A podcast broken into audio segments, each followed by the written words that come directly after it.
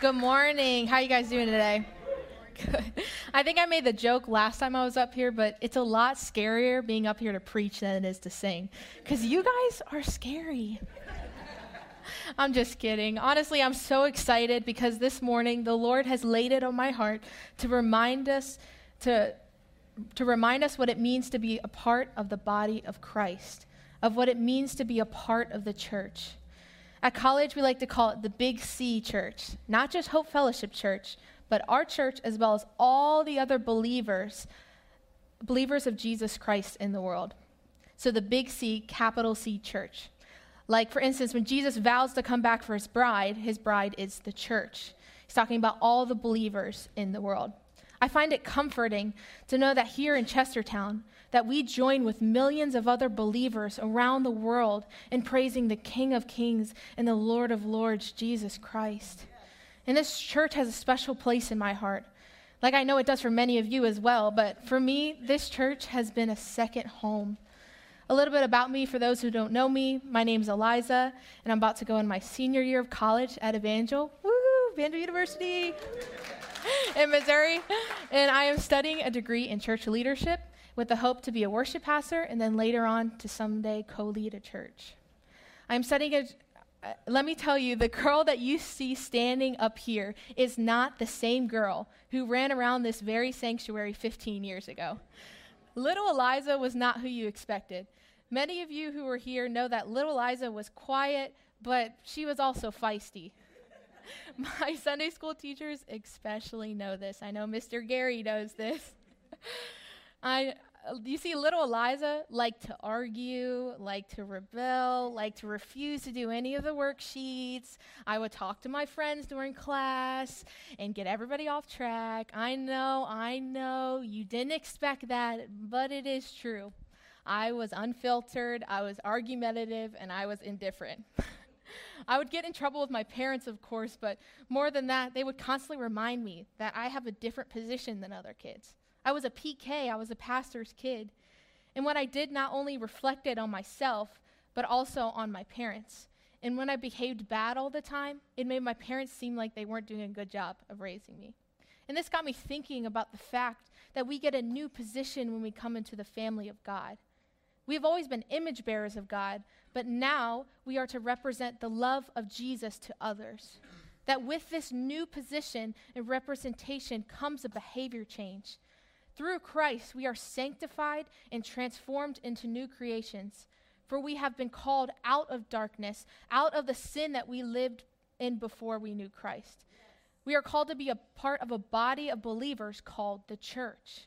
And don't be confused, the church isn't a building. The church is made up of all believers who declare Jesus Christ as our Lord and Savior. Look to your neighbor and say, You're the church. You're the church. Now turn to your second choice neighbor and say, You're the church also. but here's the question What does it look like to be a part of the church? What does it look like to live out the calling to be a part of the church? What, what does God say about the church? We're going to look in the book of Peter, the disciple Peter echoes the prophetic names that are given to the church.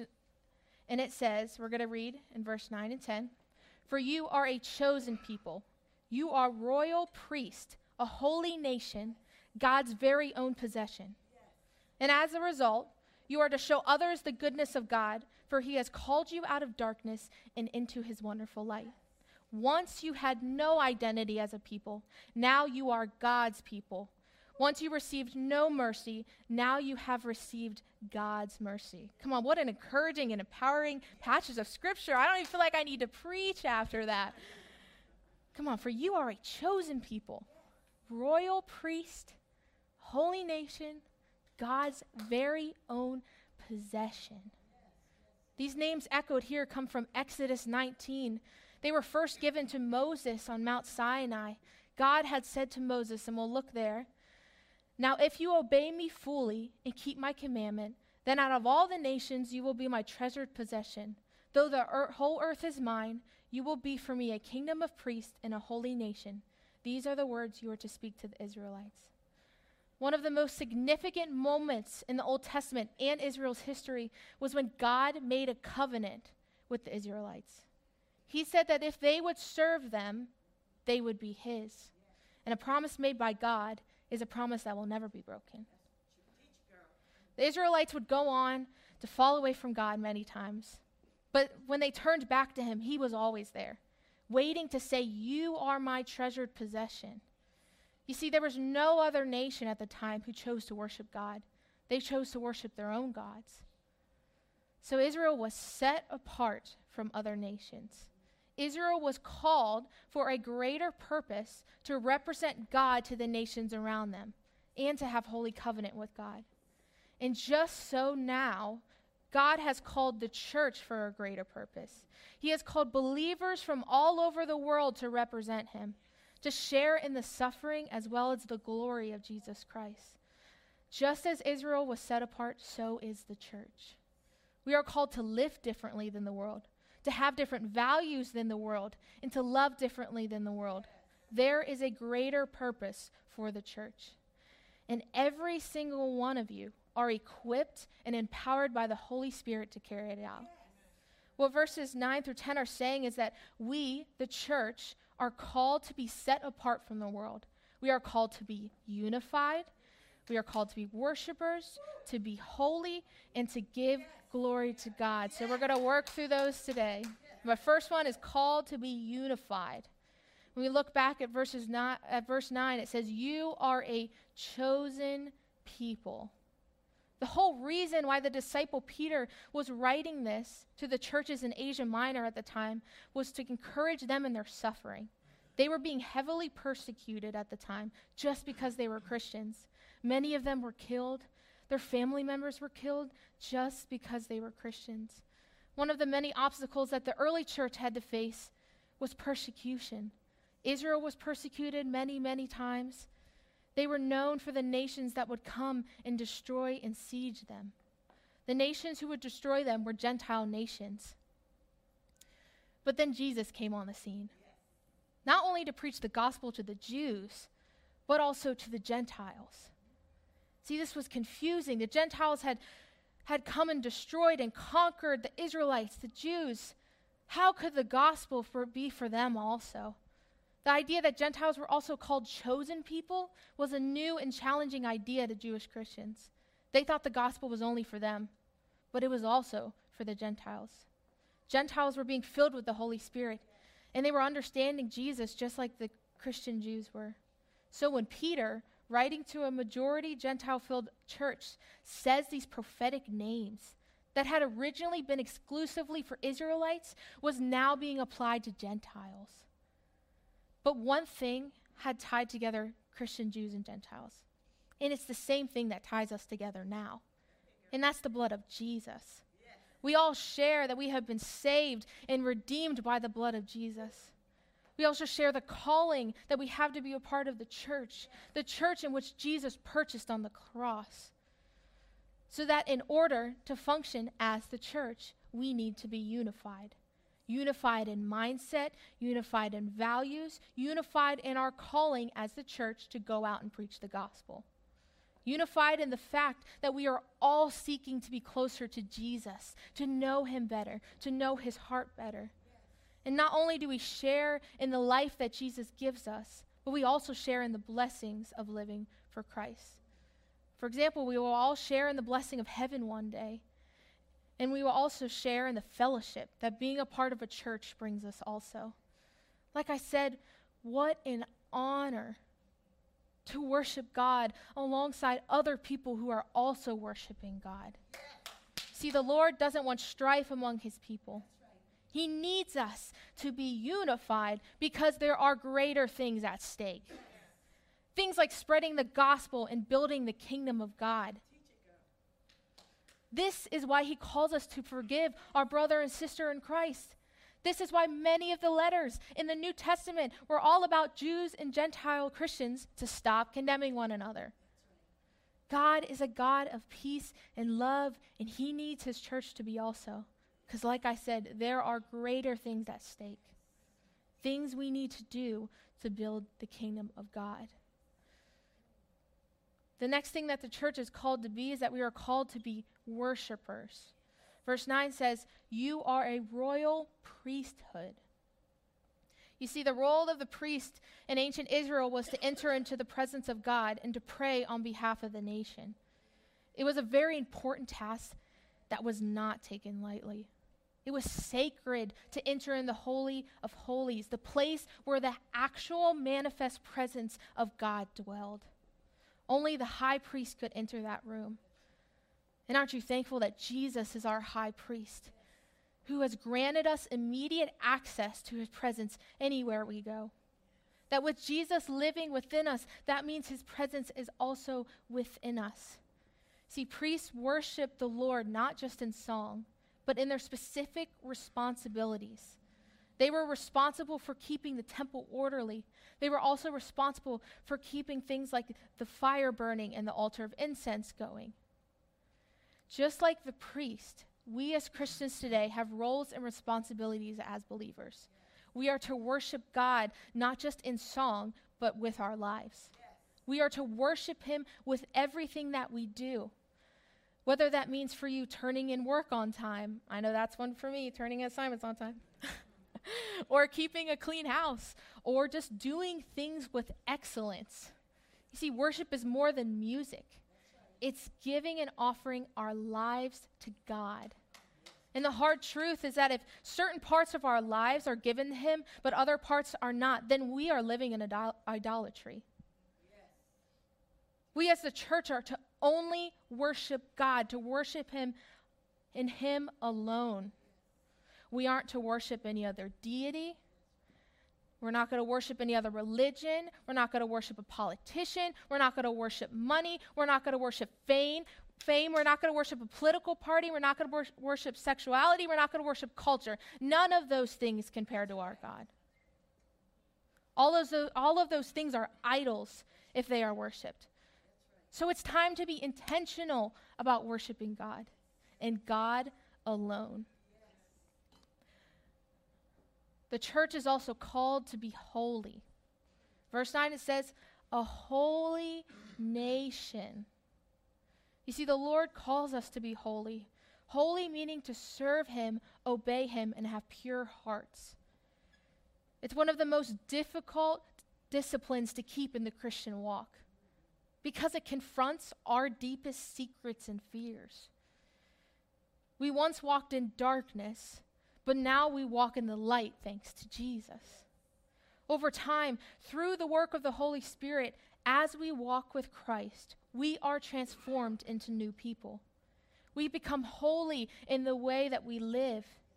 And living holy means living in obedience to the Word of God. And at the root of obedience is trust. So if you're struggling with obedience, I would ask Are you trusting God? Do you trust Him enough to know that He knows best? Do you trust Him to know that His rules are not for His entertainment and they're not just for nothing, but they are for our benefit as well as the people around us benefit as well. The end of verse 9 says, As a result, you can show others the goodness of God, for he has called you out of darkness and into his wonderful light. You see, living holy isn't just for you, it's for those around you.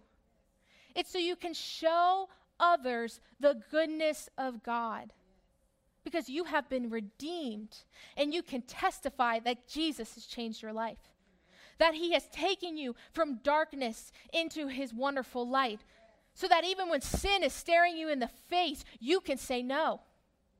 And those who knew you for that sin can be amazed at how you have changed. And that is a work of God. It's a work of God to be able to overcome sin strongholds. A holy nation testifies the goodness of God to the surrounding nations. And in the same way, a holy church testifies the goodness of God to their community. Lastly, the church is called to give glory to God. The last name that is mentioned in verse 9 is a very personal name. It's a very loving phrase It says, God, that you are God's very own possession. Verse 10 says, Once you had no identity as a people, now you are God's people. Once you received no mercy, now you have received God's mercy.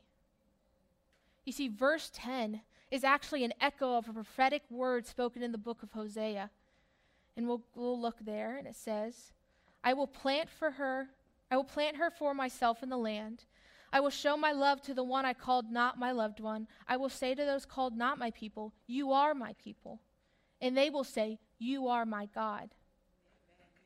When this passage was written, Israel had given themselves over to worship other gods. And this was God's call to them that He wanted to restore the relationship between them, that He would reclaim them as His people if they would just turn back to Him, and that they would reclaim God as their God. See, Israel had chosen not to give God glory, and in return, they fell away from God. It says earlier on that they forgot who God was and what He did. They also fell away from his protection as other nations came to conquer them.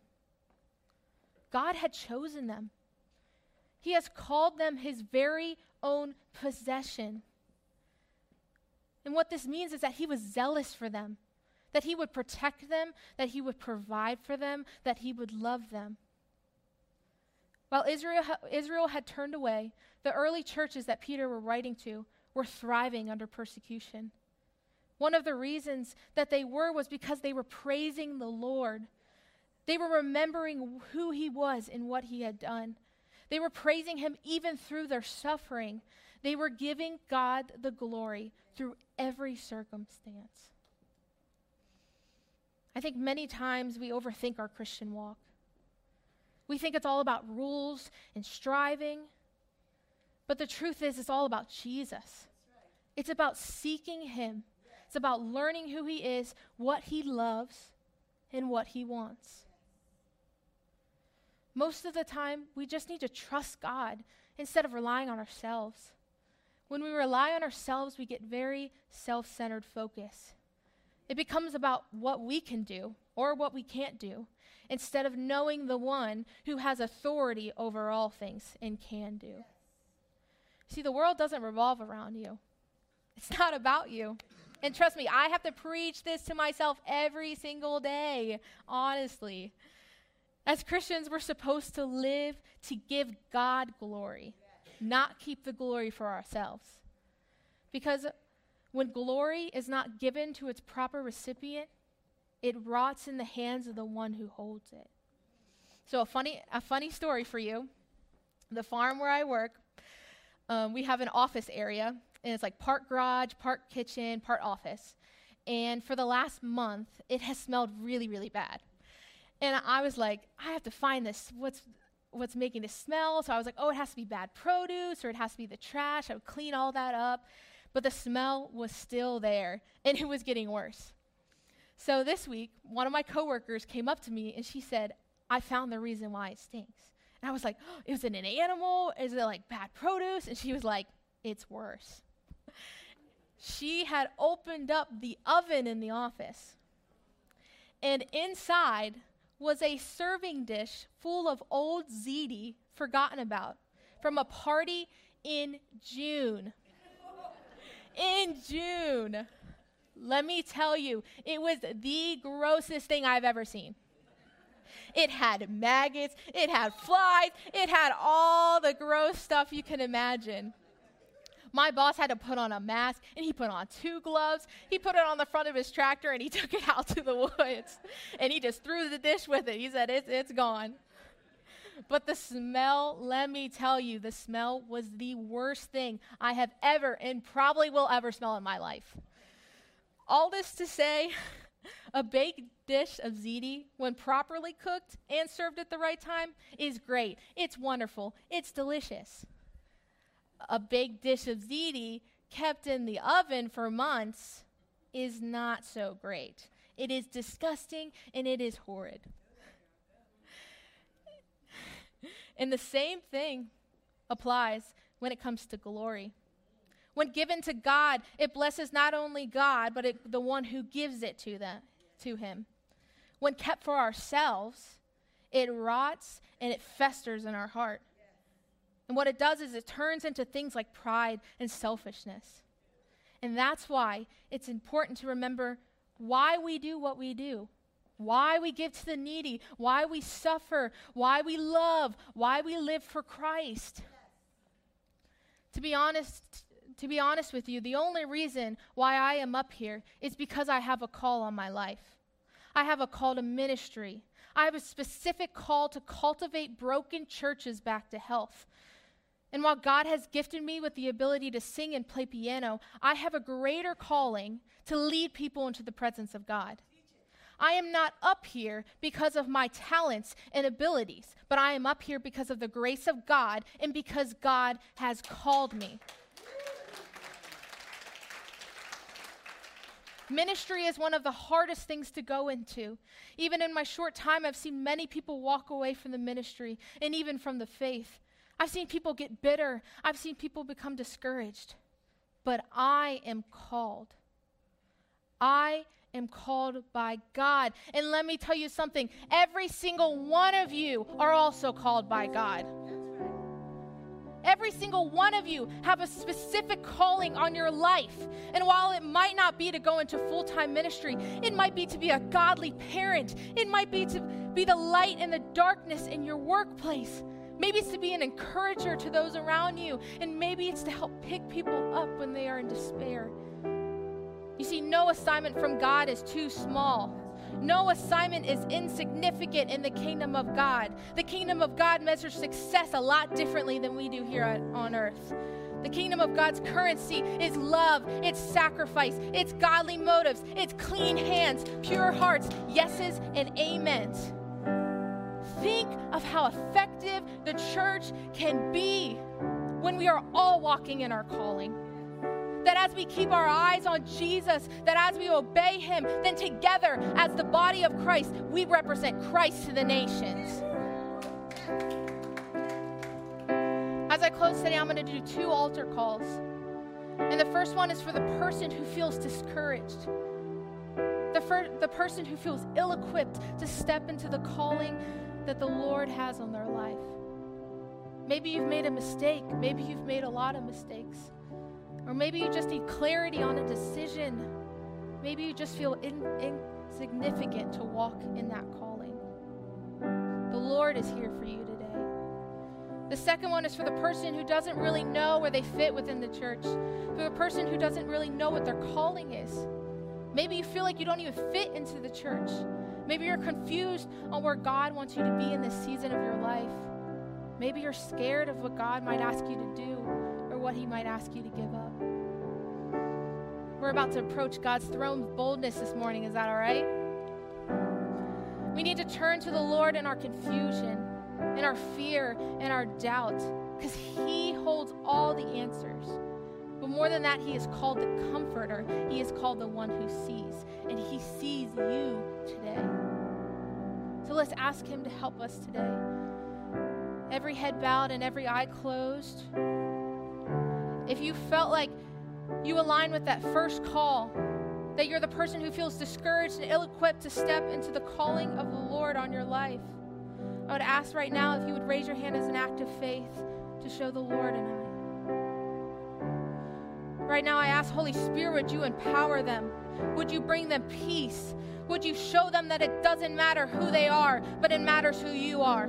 That you would show them that they don't have to walk in their calling alone that you won't give them that calling if you weren't to, that you wouldn't give them that calling if you weren't to walk alongside them through it. Lord, would you bless them as they build the kingdom for you? Still, every eye closed. If you feel like that second person, the one where you're just confused and you don't really know where you fit or what your calling is, would you also raise your hand as an act of faith before the Lord and I? The Lord sees you today. Lord, you see these raised hands and these heavy hearts. Lord, you are more than able to help him, help them. Lord, would you make it clear what specific calling that you have on their life? Remind them that their first and foremost calling is to love you, Lord.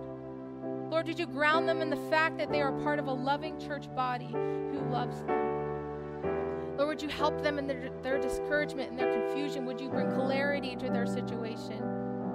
Lord, we love you. We thank you today.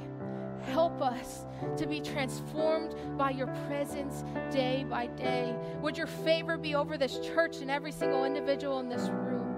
Lord, that's our prayer today. Pray this in your name, in the mighty name of Jesus. Amen. At this time, I ask that the prayer partners would come forward, and Delaney's going to keep playing. And whether something in this message hit your heart, or whether you need healing, whether you need guidance, or just need prayer, let me tell you something. Jesus is in the room today. So approach his throne with boldness. Our prayer partners will be up here to pray with you. Thank you guys, and have a great Sunday.